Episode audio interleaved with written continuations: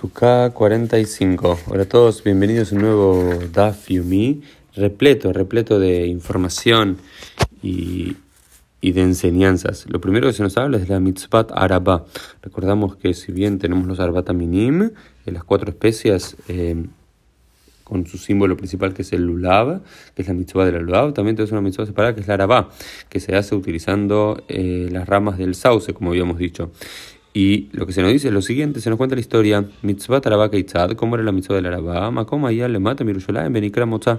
Había un lugar en la parte sur de Yerushalayim que se llama llamado moza, y ahí bajaban y, buscaban para ellos estas arabot, estos sauces, y venían y los traían y los ponían doblados de alguna forma eh, en al, pie del misbeach, al pie del altar, y su cabeza, pero que al y su cabeza estaba recta, era como que los hacían doblados y después los enderezaban hacia el eh, altar. ¿Y que hacían todos los días?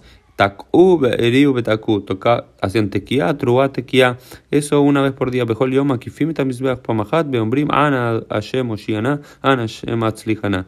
Todos los entonces venían, ponían los, los, la zarapota ahí, y antes de eso tocaban el shofar mientras lo estaban haciendo, y todos los días daban una vuelta con esta zarapota alrededor del misbeach, y decían, Dios, eh, Dios, libéranos, Dios, eh, sálvanos, así una vez. Y el séptimo día lo hacían siete veces. ¿Sí? Entonces, eh, y el último día había la costumbre de Bejovtimo tambakarka yom hariyot. Y el séptimo día se agarraban las, estas arabot que se colocaban simplemente dobladas y luego rectas en el altar todos los días. El séptimo día se las golpeaba en el suelo. Esto es Hibut Hariot, es el nombre que recibía inmediatamente después. Eh, eso simbolizaba el fin de la festividad de Sukkot en los tiempos del templo de Jerusalén y la gente directamente agarraba eh, los, los y los niños comían el etrog, marcando la finalización. Después vamos a ver si esto se hace o no se hace en nuestros días. En nuestros días lo que se hace de la mitzvah de la arabá es eh, el séptimo día únicamente se actualizan todas las arabot, se dan siete vueltas alrededor del misbeach y luego se los golpea en el suelo, también marcando el fin de esta eh, festividad.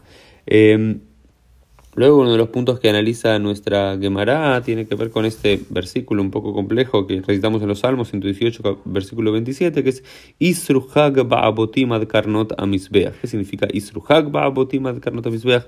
Dan varias explicaciones, pero le más para nuestros días, eh, lo más importante es Isruhag, el concepto de que el día posterior a las festividades, eh, que Isur, eh, lo traducen Isur, Isru de Isur como Tosefet, como agregado. Isur Lehag, eh, Tosefet Lehag, es el día posterior a cada una de las festividades de Pesach, Shavuot y Sukkot, tiene lo que se llama Isur Hag, un día posterior en el cual hay que aumentar un poco la comida y la bebida. Vamos como que todavía tienen un estatus un poquito festivos.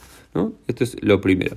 Eh, otra de las cosas que analiza la Gemara tiene que ver con un dicho de Rabbi Irmía en nombre de Rabbi Shimon Bar que dice Kol mitzvot kulam en Adam yotzebaem el aderech kediratan shenemar atzei shitim dice todas las todas las mitzvot que están conectadas con la naturaleza la persona no eh, cumple con su obligación si no hace la bendición sobre el producto eh, la fruta el árbol lo que fuese eh, estando en la posición de la que crece. Entonces, por ejemplo, si uno que si vos tenés eh, una manzana, ¿no es cierto? Y una manzana está con el, pequeño tallo por encima, ese tiene que estar, digamos, digamos boca arriba, que es por cómo va, creciendo y no al revés, ¿sí? Entonces, eso también es importante para... Eh, para enseñarnos cómo tiene que estar la posición de los arbata minim, que tienen que estar, digamos, todos para arriba. No puede estar la, palmera para abajo o el etrog para abajo, sino que todo tiene que estar para arriba, digamos, de la forma que normalmente van creciendo eh, los productos, lo que se llama Rosheihem le mala, le mata, su cabeza hacia los cielos y su raíz hacia abajo. De la misma forma que una persona crece con lo que crece, así también tienen que estar los productos para hacer la mitzvah.